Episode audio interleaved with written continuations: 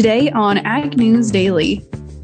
Sometimes transitioning into a new crop can give you an opportunity to see things with new eyes. And uh, when you do that, uh, there is a steep learning curve when you're learning a new crop, that's for sure. But one of the things that's helped me is just being uh, really, really straightforward. Good afternoon, ladies and gentlemen. Happy Friday here on the Ag News Daily Podcast. Delaney Howell joined by Ashton Carr. Ashton, it is a Friday indeed. It certainly is. I'm ready for the weekend. I've only been in Lubbock for one weekend this summer. So this is my second time that I'm actually going to be in Lubbock and I'm really excited. And I actually don't even have any plans to be excited for. Just going to lounge around and actually be home for once. Well, that'll be nice. I don't have any plans either, other than maybe going to work out tomorrow. And I'm also going to take the time to enjoy that. You actually enjoy working out? I do. I try to enjoy it, but honestly, I I really got to push myself to even go to the gym. Actually, I've got to announce this. Just this is super silly, and I know people probably are going to think that this is just nonsense, but I have a problem. I have an addiction to sugar, like a very hardcore addiction to sugar, to the point where most days I have to have something sweet after at least one, if not two meals a day so I am three weeks without any refined sugar. So like cookies, candy, ice cream, etc. I've gone three weeks now without having anything. And I've also been working out. So I feel like I am uh, turning over a new leaf. So that's my big announcement today. Delaney, I wish I had as much strength as you do because I've got a sweet tooth myself and I just can't help it. And I've really been trying hard this week to really stick to a good diet and work out every day because I've been eating pretty unhealthy during my past couple of trips away from home. And my apartment complex was giving out free popsicles. So obviously I had to get one. So they just really threw me off track.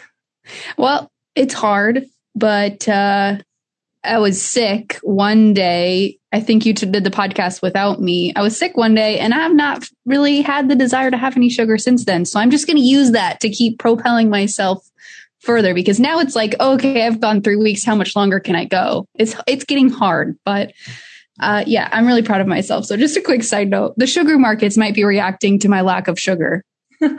well, Delaney, I'm very proud of you as well. But go ahead and just kicking things off with news because we're talking so much about sugar. I might have to have a snack here in a second. So let's go ahead and switch tracks here. I wanted to follow up with our conversation about leaf cupping that we had earlier this week because I did a little bit more looking and it looks like some soybean farmers are kind of scratching their heads right now because some of this cupping is looking pretty uniform, according to Seth Naeve with the University of Minnesota. He's an extension soybean agronomist, and he says that this widespread cupping is looking pretty uniform. He says that in some fields, it doesn't even look like it could be any kind of volatilization type issue. He says it's it's end row to end row, side to side in these fields. Like I said, very uniform. And he says based on the timing of spraying 2,4-D or Liberty herbicides, it left some farmers to wonder if the cupping was caused by something other than dicamba. He's been hearing of reports of cups beans that look a lot like dicamba injury in fields of non-dicamba resistant varieties like enlist. He says there's a lot going on here, and certainly this cupping looks a lot like dicamba injury, but we know that there are some other environmental factors that contribute to cupping. Naeve says that hot, dry conditions followed by this rainy weather that some of the U.S. has been experiencing and rapid growth could lead to some of the symptoms that farmers are seeing. He also points out that 2,4-D and dicamba have a somewhat similar physiological look on treated soybean leaves. But I don't know if this is going to have any kind of dramatic effect come harvest season on these beans. I don't know if we can provide a little bit more insight there, Delaney, or if we're just going to have to wait come harvest season. Uh, yeah, I'm not, like I said the other day, I'm not as familiar with cupping from a soybean perspective. And I think I spoke, misspoke the other day when you were, you were talking about soybean cupping and I talked about corn cupping, but, um, I would assume it may have an impact on yield. Like I said, I, I don't know enough about it either, other than like the causes of it to know what happens come harvest.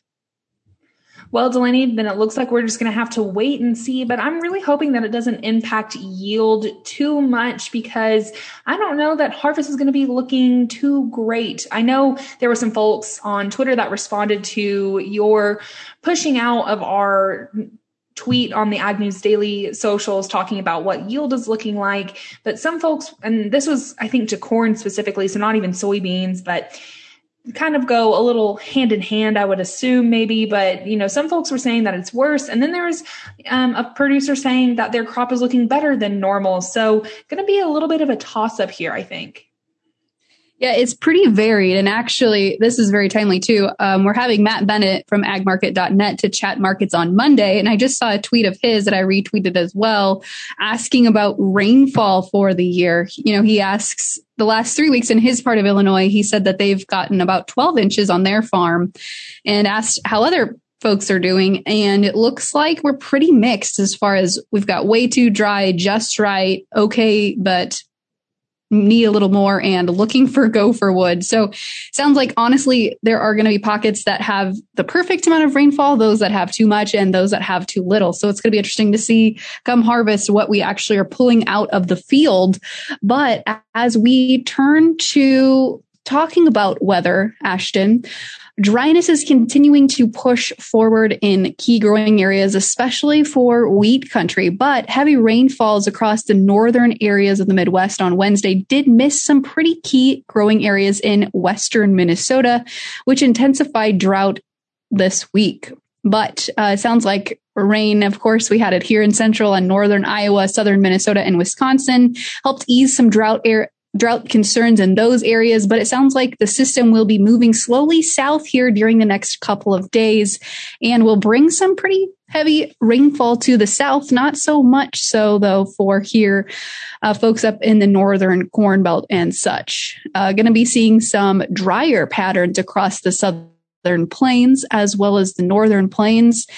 So we've got some mixed weather forecasts coming about the next six to 10 days. We're really going to be make or break it here for weather.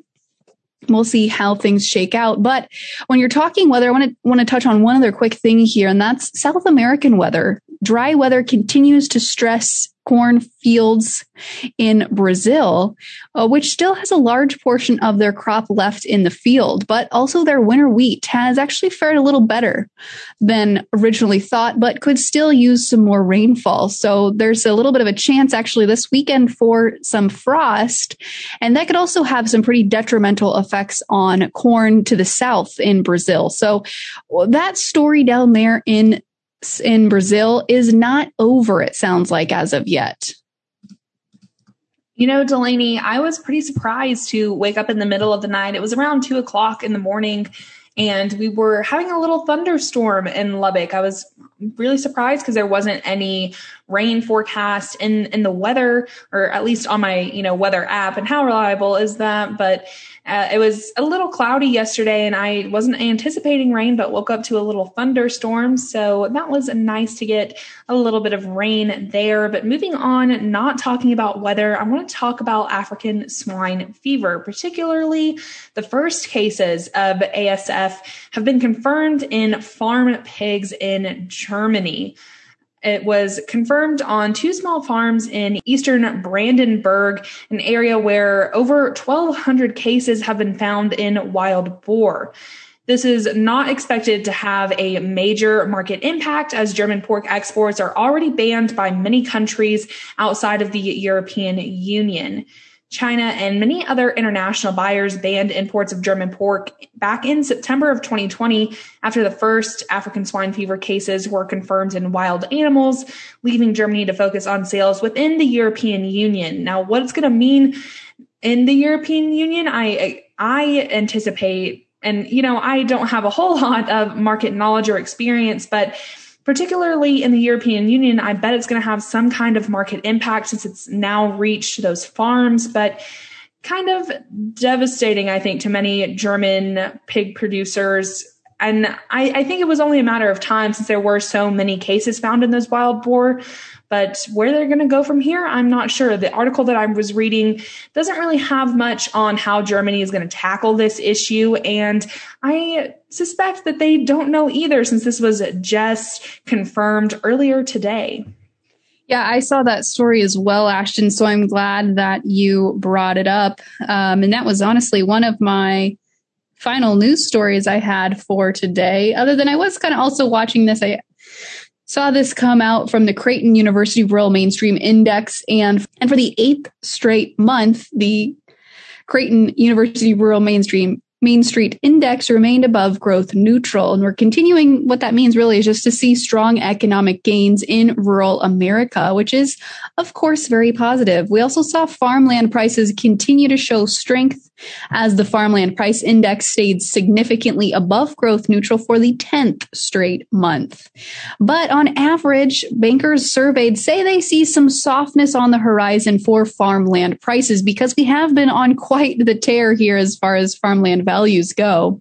Uh, on average, they said that CEOs bank CEOs surveyed, I should say, said that they estimate farmland price growth for the previous 12 months at about 5.8%, but they're projecting that growth here for the next 12 months is only going to grow at about 2.4%. So we should see that soften just a little bit here moving forward. Might be a good opportunity to hop in and buy some farm ground. That's something you're looking to do, but uh, that's pretty much it in a nutshell, Ashton. Well, Delaney, I just have one more thing to talk about today, and it's concerning a meeting that was held at the White House today as they were set to meet with representatives from the housing industry to discuss a supply shortage that has led to a sharp increase in home prices. Of course, that shortage being wood. We've talked bunch about the timber industry, what's been going on when it comes to lumber and all that kind of stuff. And we haven't really touched on it here lately, but this meeting is kind of bringing it back up as it was set to include builders, real estate firms, lumber companies, labor unions, and loggers. Sales of new U.S. single family homes fell to a one year low in May as the median price of newly built homes soared amid expensive raw materials, including framing lumber. I won't go into the details on who this all included, just kind of representatives from, you know, that sector of the industry. But Biden, I will remind you, President Biden, he assembled that uh, supply chain task force. I believe it was just earlier this summer. And it looks like he's sticking to his word on trying to really tackle supply chain issues and really this shortage in particular. I don't have any details on what they discussed as they, I don't even know if they have already met or, or not. They were supposed to meet today. So hopefully on Monday, we can get a little bit more into those details and possibly even touch on, on the lumber market market with whoever we're talking to on Monday for Market Monday, Delaney. Absolutely. We'll have to write that one down and make sure we can chat with Matt about that one. But Ashton, I tell you what, since we're talking markets, let's go ahead and dive in here and see where markets left us for today. Let's go ahead and get into those market numbers. Starting out in corn here, the September down nine and three quarter cent to close at 55, 54 and a half. The December down six and a half cents to close at 549 and three quarters. The soybeans green across the screen in the August contract up two cents to close at 1449 and a half. The September up six cents to close at 14 and a quarter. The November up nine cents to close at 1389. In wheat, the September contract up 21 and three quarter cents to close at 693 and three quarters. The December up 23 and a quarter to close at 702 in livestock. Red across the screen when we're looking at cattle starting out here in live cattle, the August contract down 95 cents to close out 120.17 and a half. The October down 92 and a half cents to close at 125.60. The December down 47 and a half cents to close at 131.32 and a half and feeder cattle. Red here too, as we're looking at the August contract down $1.75 to close out 155.62 and a half. The September down 72 and a half to close at 158.50. The October down 72 and a half cents to close at 160.47 and a half. In lean hogs, Green here is where we're looking into the August contract up $1.35 to close at 105.65. The October up 135 to close at 90.75 and the December up a dollar seven and a half to close at 83.87 and a half. Rounding out our markets with the class three dairy milk futures, the July down nine cents to close at 1666, the August down 22 cents to close at 1676, and the September unchanged to close at 1731. And with that, I'm going to go ahead and kick it over to our 30 under 30 that we teased up a little bit earlier in the week with PD Ewing.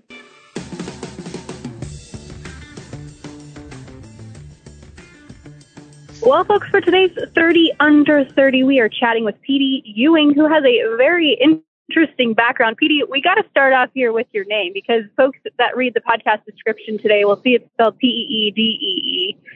This has nothing to do with agriculture, but I think it's a cool story to kick things off with. Tell us how you got your name. Okay, so I'm PD Ewing. Uh, I'm in Nampa, Idaho. Um, my dad actually he couldn't decide whether to name me after his grandfather, D. Um, DeForest is his full name, but they just called him D, D E E for short. And he couldn't decide between that or his best friend Peter. Um, so he took Peter, P E, and took D for short for DeForest and mixed them together to make PED. So that's how I got my name. Well, now I feel like we just have uh, have your background already, almost, but not quite. There you go. uh, tell us a little bit more. You're from Idaho. You didn't necessarily grow up in an ag background, but you found ag a little bit later on in high school. It sounds like. Tell us about your background and your journey diving into the world of agriculture. That's exactly it. Um, I, I started out kind of learning about agriculture in uh, the FFA. I had a lot of really good FFA teachers in the Meridian chapter. And from that, I got a lot of exposure to the University of Idaho. So once I was finishing up high school, I had a pretty clear path to go up there. And uh, that's where I did my undergrad and master's. And while I was there, I, I worked in the canola, wheat, and mustard breeding program uh, with Dr. Jack Brown. And that was uh, a, a great great experience for me. Um, I was able to learn all, all kinds of things about agriculture and about plant breeding and genetics and seed and uh, just how big of an industry it is and how how important it is really for our whole world to have good quality seed. And uh, after that, I uh, I started my first job at uh, Intergrow Malt, which is uh, Anheuser Busch now, and I worked with malt barley over in southeastern Idaho, and that was a really really great role. I loved it. Um, but another opportunity came up that I could not pass down, and I was working with uh, uh, carrot genetics, actually carrot seed, over at uh, Seminis Bayer in Payette, Idaho, and uh, I worked there for a number of years, and it was a really great role. Uh, carrots are a really interesting crop, especially from the genetic standpoint. There's some intricacies that go along with those, and um, uh, I had another opportunity come up, which is in my current role at HM And I am the large seed production research manager. So I work with sweet corn predominantly, a little bit with beans, but this year it's predominantly sweet corn. And uh, it's a really interesting role. So, one of the things that I do here is I screen and help uh, look at some of the different um, early material that comes through the breeding program. So, um, it's it's kind of an interesting role. Um, in a lot of companies, it seems like the breeding program and the production team they're always really trying to get on the same page, but they have different uh, different kind of parameters, different things that they're looking at. And my role helps make that a lot more seamless. So I spend a lot of time with the breeding and research part of our company and a lot of time with the production part to try and make sure that the material that we're that we're going from the engine, if you will, of the pedigrees and the uh, the the breeding side that's coming up with new material, developing new things, trying to hit different target markets, and the production team, which is scaling that seed production up, um, trying to grow that over a number of acres, trying to make sure that we have really good quality seed for our, our customers, um, trying to make that happen as, as seamless as possible. And there's a lot of little things that go into that. So um, screening that early material is a big part of what I do. I look at the the nick timing uh, when the male and female parts of the corn plant come out, when it tassels, when the silk comes out, um, a lot of different characteristics of the plants themselves. Um, I look at a lot of the different uh, seed performance characteristics. Uh, we harvest a lot of different test plots um, in a lot of different circumstances and different areas too. We've got some plots here in Nampa, Idaho, and we've also got some plots in Moses Lake this year. Um, we're probably going to have some more in the future too. Um, we also work with uh, the International Sweet Corn Development Association. We have a trial that is part of a large larger series of trials. Uh, and this one, we're looking at some different seed treatments. And um, we've also kind of got an ongoing trialing for new chemistry and, and different interactions with sweet corn. Um, sweet corn is uh, is an interesting crop. Um, it is different than uh, than regular field corn in that it is a mutation, typically that we are are uh, selecting and incorporating to make it more sweet. So the the different mechanisms that make that seed accumulate starches uh, in a field corn, uh, it just accumulates sugar or it holds onto those sugar longer depending on the, the different mutations that they use. So um, it's really interesting from a genetic standpoint how we've been able to uh, use different tools to find things that are interesting or, or unique and then kind of use them for feeding people. So that's kind of it in a nutshell. And that's a lot to take in, PD, but it's very interesting nonetheless. And I want to know a little bit more as to why you decided to go into seed breeding. I think that there's so much in the world of agriculture that you can research. So why this little niche? So seed seed is really a critical part of this whole picture. And I, I think that sometimes you know, seed sometimes can take a back seat in people's minds but really if you if you start with uh, sub quality seed it, it's kind of like a limiting factor throughout the whole process like we've got a lot of different tools uh, spectral analysis from satellites all different kinds of um, yield monitoring uh, tools. A lot of different agronomy comes into it too. That's another really great area. But you know, when you're starting with something that's maybe not all the way quality, um, you're you're going to be limited by that. And I think that sometimes that seed quality is something that that can get overlooked. Seed to me, I think is uh, I, I, think it's it's like a bigger picture thing. Um, really, it's not just the the seed itself, but it's the the follow through of what that seed is going to grow, that crop that's coming, those opportunities. So, working in the seed lab uh, with canola, uh, different mustards, and uh, uh, a little bit with wheat. That that's kind of what started me with that. Actually, I remember doing a seed ID thing in uh, FFA. It was one of the challenges too, and I was like, "Wow, this is really neat! Look at all these different kinds of things." They all, and uh, I don't know, I just kind of kept kept with it after that. It was always kind of something that was interesting, and it's uh, developed into a career that I'm super passionate about. So it's really awesome. Yeah, and it's really neat to hear about all the different seed types that you've worked on. You said mustard, canola, wheat, sweet corn. What's been your favorite, and how do you? This is maybe a silly question, but to me it seems neat. How do you pivot to work with all those different seed types? Because I would expect the genetics to be different. Yep. Yeah. So in my roles, I haven't been an actual breeder, but I've been in a lot of different support capacities for the breeding uh, or working in an agronomic capacity. And learning a new crop is something that is difficult, but it's also something that uh, I think it keeps you engaged and it gives you more opportunities to see things. Because if you've been working in one capacity for a really long time, you have you've built up a lot of expertise. You know quite a bit about it. You've seen a lot of things. You've seen a lot of environmental things, good years, bad years, chemicals, different weird things, but sometimes transitioning into a new crop can give you an opportunity to see things with new eyes. And uh, when you do that, uh, there is a steep learning curve when you're learning a new crop, that's for sure. But um, one of the things that's helped me is just being uh, really, really straightforward and saying, "Hey, I don't know what this is." you know, when I started with malt barley. Um, there were there were some guys that had been growing malt barley longer than I'd been alive.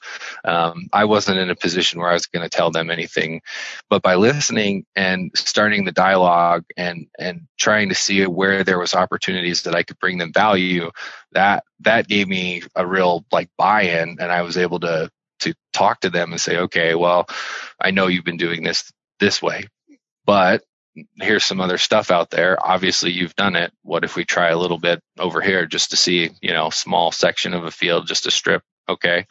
Hey, that made a little bit of a difference. Wow. All right. Let's try some new things. So just being straightforward with people and learning as much as you can um, in a new crop, I think is really important. And, uh, you know, there's I, I still just think that agriculture as a career field, there's so many people who um, are distant from it or don't really know about it, but there's a lot of opportunities um, in all different kinds of aspects and uh, different crops and different places, and it's really nice to be a part of this bigger picture that is feeding people. PD, I have a little bit of a, a, fun question for you here.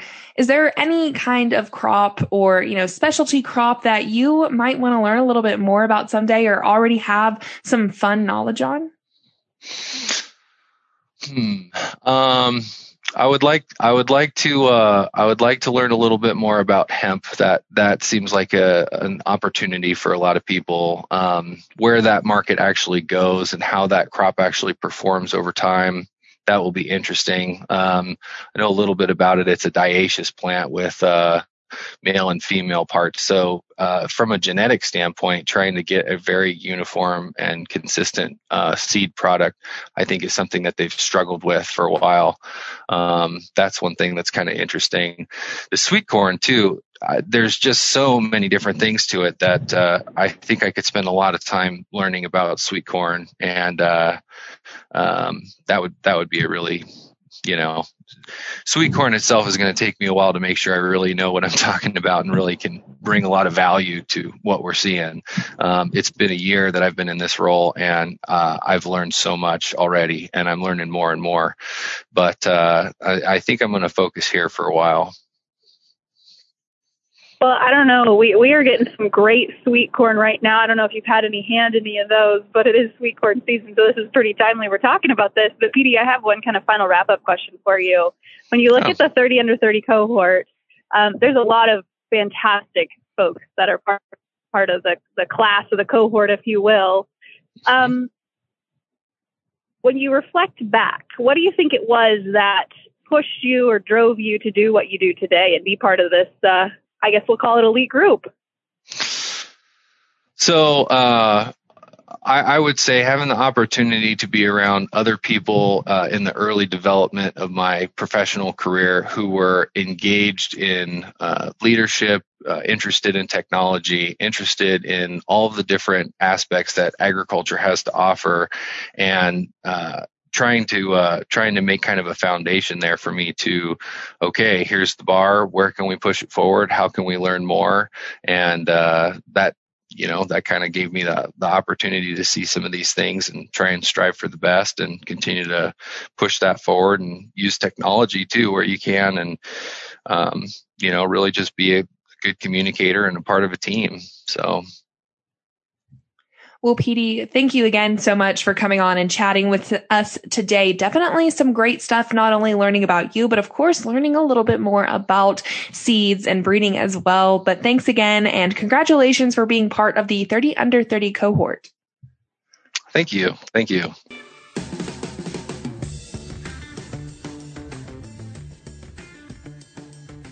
Thanks again there to PD for coming on and chatting with us. It was certainly interesting to hear not only about how he got involved in agriculture, but to hear more about plant breeding and seeds. I think it's definitely an interesting part of agriculture and one that we can always explore. But we will be exploring some other facets of the agriculture industry here on the Ag News Daily podcast, which you can listen to at agnewsdaily.com and be sure to follow along on Facebook, Twitter, and Instagram at Ag News Daily as well. And with that, I'm going to let the people go.